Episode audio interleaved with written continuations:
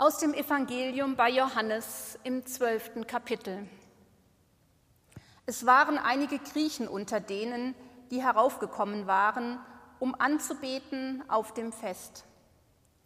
Die traten zu Philippus, der aus Bethsaida in Galiläa war, und baten ihn und sprachen, Herr, wir wollen Jesus sehen.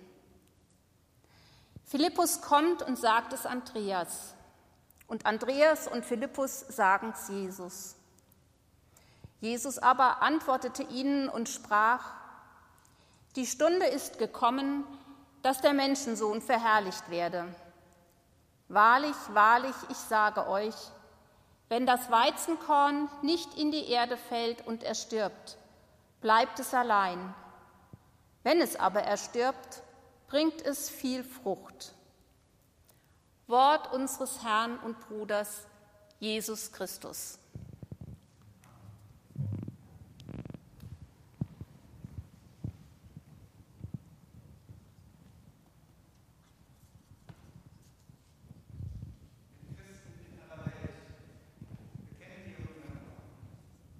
Ich glaube an Gott, den Vater, den Allmächtigen, den Schöpfer des Himmels und der Erde und an Jesus Christus, seinen eingeborenen Sohn, unseren Herrn, empfangen durch den Heiligen Geist, geboren von der Jungfrau Maria, gelitten unter Pontius Pilatus, gekreuzigt, gestorben und begraben, hinabgestiegen in das Reich des Todes, am dritten Tage auferstanden von den Toten aufgefahren in den Himmel. Er sitzt zur Rechten Gottes, des allmächtigen Vaters. Von dort wird er kommen, zu richten die Lebenden und die Toten. Ich glaube an den Heiligen Geist, die heilige christliche Kirche, Gemeinschaft der Heiligen, Vergebung der Sünden, Auferstehung der Toten und, und das ewige Leben. Amen.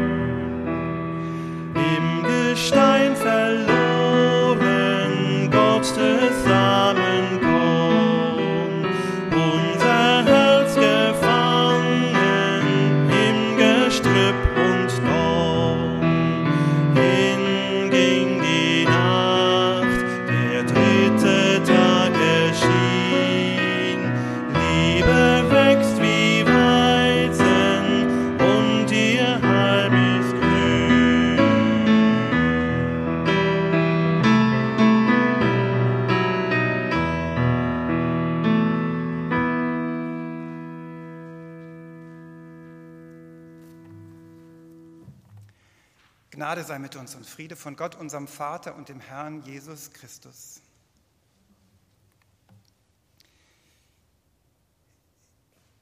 Im falschen Film das Richtige tun. Ich glaube, viele von uns fühlen sich im Moment wie im falschen Film. Es ist verboten, an öffentlichen Orten mit mehr als fünf Leuten zusammenzustehen.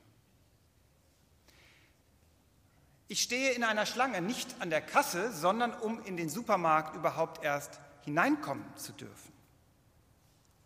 Die Deutschen horten Klopapier in großen Massen.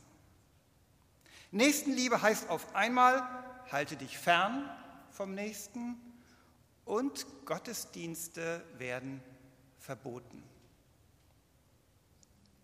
Wenn mir jemand das vor einem halben Jahr erzählt hätte, ich hätte gesagt, du spinnst. Die Menschen, die den Predigtext zum ersten Mal gehört haben, den wir eben gelesen haben, sie haben eine ganz ähnliche Erfahrung hinter sich, wie im falschen Film. Das Volk Israel hatte sich mit den Falschen angelegt, auf die falschen Verbündeten gesetzt und das teuer bezahlt. Sie wurden von einer fremden Macht überfallen, gedemütigt, überrollt, die Hauptstadt Jerusalem dem Erdboden gleichgemacht. Das war im 6. Jahrhundert vor Christus. Dabei wurde auch der Tempel zerstört, der Inbegriff der eigenen Identität als Volk, als Staat, Symbol der Gegenwart Gottes. All das war vorbei. Die Elite des Landes wurde verbannt ins Exil nach Babylon. Dort lebten sie als Fremde. Und sie erlebten nichts, was vorher wichtig war, was Bestand hatte, galt noch.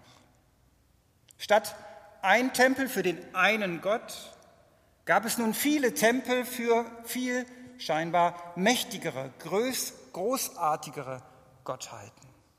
Alle Rituale, alle Gewohnheiten, alle Feste, alles, was selbstverständlich war, war erst einmal weg.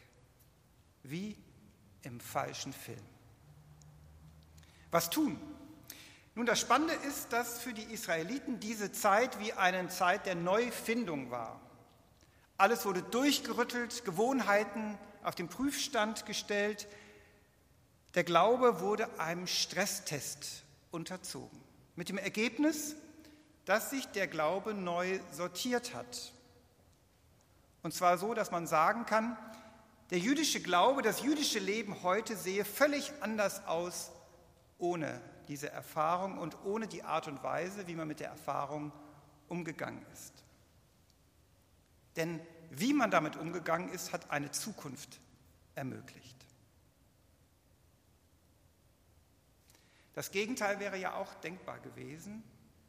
Der Glaube hätte sich auflösen können, die eigenen Überzeugungen hätten sich auflösen können in der Fremde, in dieser großen Weltstadt mit so vielen anderen Glaubensrichtungen, Überzeugungen, Lebensweisen.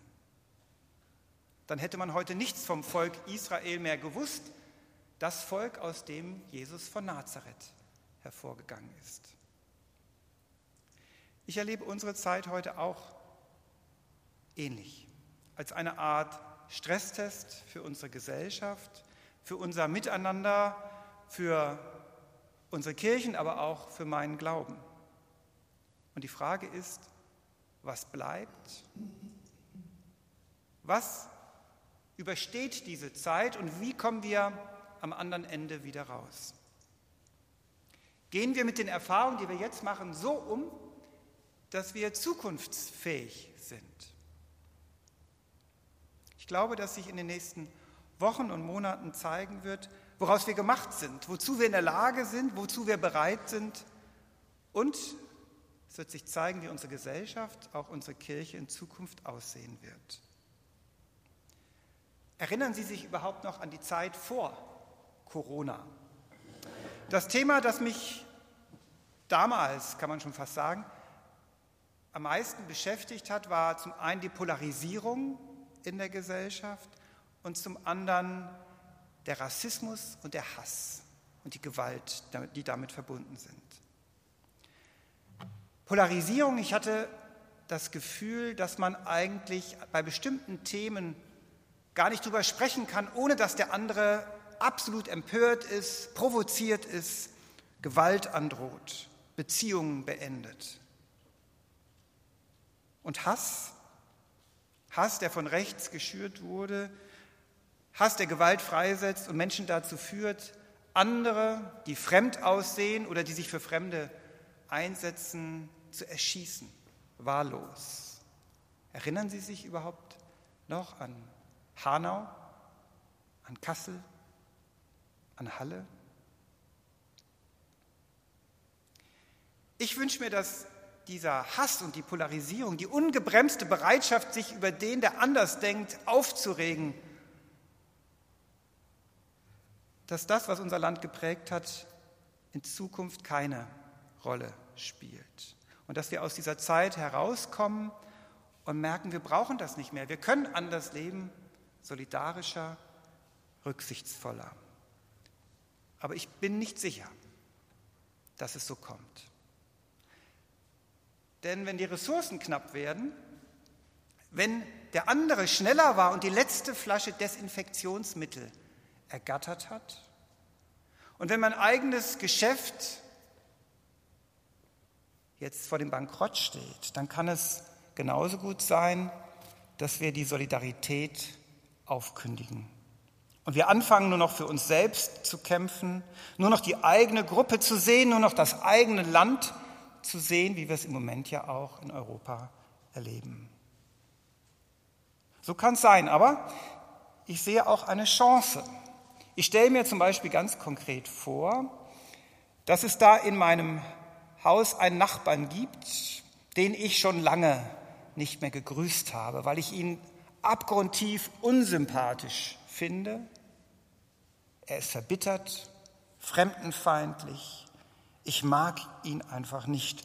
Aber jetzt merke ich, ich habe schon drei Tage ihn noch nicht einmal mehr gehört.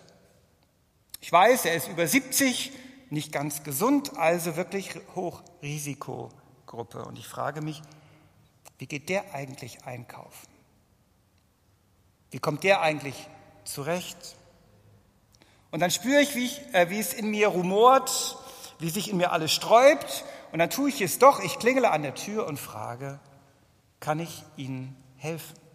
Wie kommen Sie zurecht? Und ich stelle mir vor, was passiert, wenn das überall im Land geschieht, wenn Menschen solche Erfahrungen machen, wenn die Unterschiede plötzlich keine Rolle mehr spielen, weil man eine gemeinsame Herausforderung hat. Was wird das mit uns machen?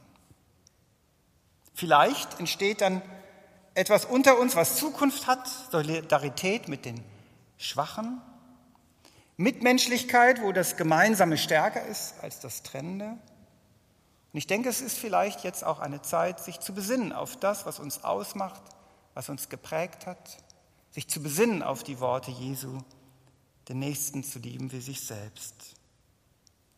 Wir können auch das Richtige tun, wenn wir im falschen Film sind. Der Ausgang, würde ich sagen, ist offen, aber ich bin überzeugt, wie wir jetzt miteinander umgehen, wird darüber entscheiden, in welcher Gesellschaft wir leben werden. Und wie wir jetzt handeln, wird darüber entscheiden, wie Kirche in Zukunft aussehen wird. Die Menschen, die den Predigtext zum ersten Mal hören, die haben dieses Exil hinter sich.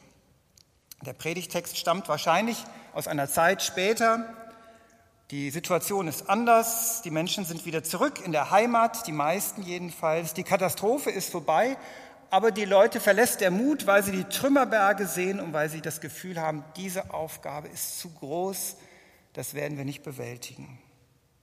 Jesaja macht ihnen Mut. Er hat einen besonderen Draht zu Gott und solche Menschen heißen Propheten im Alten Testament. Er hat sein Ohr ganz nah bei Gott und sagt den Menschen, Gott hat eine Zukunft für euch. Ihr werdet in Jerusalem wieder leben können. Es wird euch gut gehen in Jerusalem. Gott kommt zur Hilfe. Gott kommt, um euch zu trösten. Und dann kommen einige Verse, die ungewöhnlich sind, weil hier in einer Art und Weise von Gott gesprochen wird, wie, ähm, die uns überrascht. Wie eine Mutter tröstet. Stellen Sie sich vor, ein Kind hat etwas Furchtbares erlebt. Es ist am Boden zerstört, schreit herzzerreißend. Und da kommt die Mutter angelaufen, fällt auf die Knie, schlingt die Arme um das Kind, wiegt es hin und her und sagt, es ist gut, ich bin da. Und der Prophet sagt, so ist Gott. Gott hält uns, Gott tröstet wie eine Mutter und sagt, ich bin da.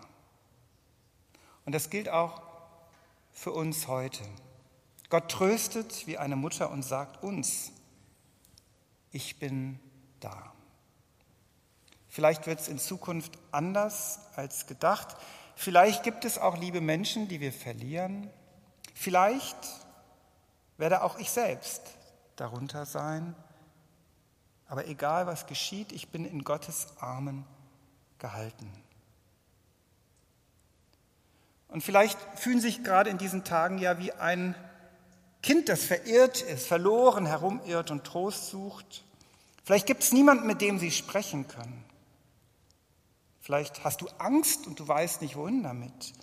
Gott will dich trösten und dich im Arm halten. Die Arme Gottes sind offen, dass wir uns darin bergen können. 50 Prozent derer, die jetzt zuhören, werden unruhig auf dem Stuhl hin und her rutschen und sich sagen, das ist mir zu gefühlsduselig, das ist mir zu kitschig, das ist mir zu weich. Und ich würde mal wetten, dass die meisten dieser Leute Männer sind. Aber auch ihr starken Männer. Erinnert euch doch mal daran, wie es war, wenn ihr als Kind euch verletzt habt, verzweifelt wart und dann war eure Mutter da und hat euch in den Arm genommen. Das war schon gut. Und auch heute, wenn ihr verzweifelt seid, wenn ihr vor einem Scherbenhaufen steht, tut es nicht gut, gehalten zu werden von jemandem, dem man sich nicht erklären muss, wo man sich nicht zusammenreißen muss. Nur, naja, gehalten werden ist in diesen Tagen ein bisschen schwierig. In der Familie geht das noch, außerhalb ist das schwer geworden. Zu Recht. Man muss nicht mehr erklären, dass Gott weder Mann noch Frau ist. Es gibt genug andere Bilder von Gott außer dem der Mutter. Bilder, wo von Herrschaft und Macht und Stärke die Rede ist. Aber in diesen Tagen ist es gut zu wissen, Gott kann uns ganz anders begegnen. Bei Kindern ist es jetzt so, wenn das Kind eine Weile im Arm war, unterkriechen konnte, dann ist es oft so, dass diese Kinder sich schnell auch wieder berappeln und sich dem Leben wieder widmen, als wäre fast nichts gewesen. Es hat gereicht, mal die Liebe zu spüren, aufzutanken und zu wissen, es ist gut, es wird gut. Und das reicht, um sich dem Leben wieder zu stellen. Ich finde, im Gottesdienst ist es auch so. Wir lassen uns für einen Augenblick in den Arm nehmen. Wir stellen uns in den Blick der Liebe. Oder ein anderes Bild. Wir nehmen an dem Tisch Platz, den Gott uns bereitet, der gedeckt ist im Angesicht der Feinde, angesichts der Angst und der Sorge und der Unsicherheit. Wir schmecken die Güte und bekommen neue Kraft, in den nächsten Tag zu gehen. Aber sich nicht nur drücken lassen, nicht nur im Arm bleiben, sondern mit neuem Schwung in die Welt wieder entlassen zu werden, das zu tun, was nötig ist, das Richtige zu tun im falschen Film. Zum Schluss, es ist eine umkämpfte Zeit. Der Prophet weiß das auch.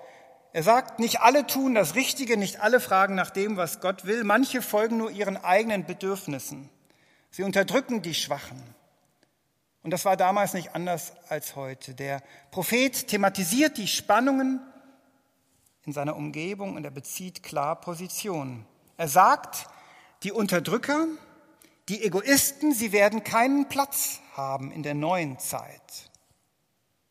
Sie werden sich verloren vorkommen in einer Gesellschaft, die entstehen wird. Sie sind die Feinde dessen, was Gott in dieser Welt tun will und werden deshalb abgehängt werden. Der Prophet benutzt nur etwas drastischere Worte. Jesaja hat eine Vision von der zukünftigen Welt. Ein neuer Himmel, eine neue Erde, heißt es im Kapitel vorher. Es ist klar, was der Prophet schreibt, das sprengt unsere Vorstellung, es geht über die Welt hinaus, es klingt unrealistisch, utopisch. Aber ich finde, wenn jemand träumen darf, warum nicht auch ein Prophet? Man kann es nicht nur John Lennon überlassen. Man darf träumen, solange man das Hier und Jetzt nicht vergisst, jetzt das Richtige tun, jetzt auf Gott vertrauen, jetzt sich in Gott bergen und mit neuer Kraft anpacken, was zu tun ist. Und am Ende lesen wir, der Predigtext ist da schon vorbei, diese neue Welt ist offen für alle. Der Strom des Friedens, von dem der Prophet spricht, der erfasst alle Völker, nicht nur das eigene Volk, nicht nur das eigene Land. Die Zukunft ist offen für alle, die sich darauf einlassen, egal wo sie herkommen. Und der Friede Gottes, der höher ist als all unsere Vernunft, bewahre unsere Herzen und Sinne in Christus Jesus.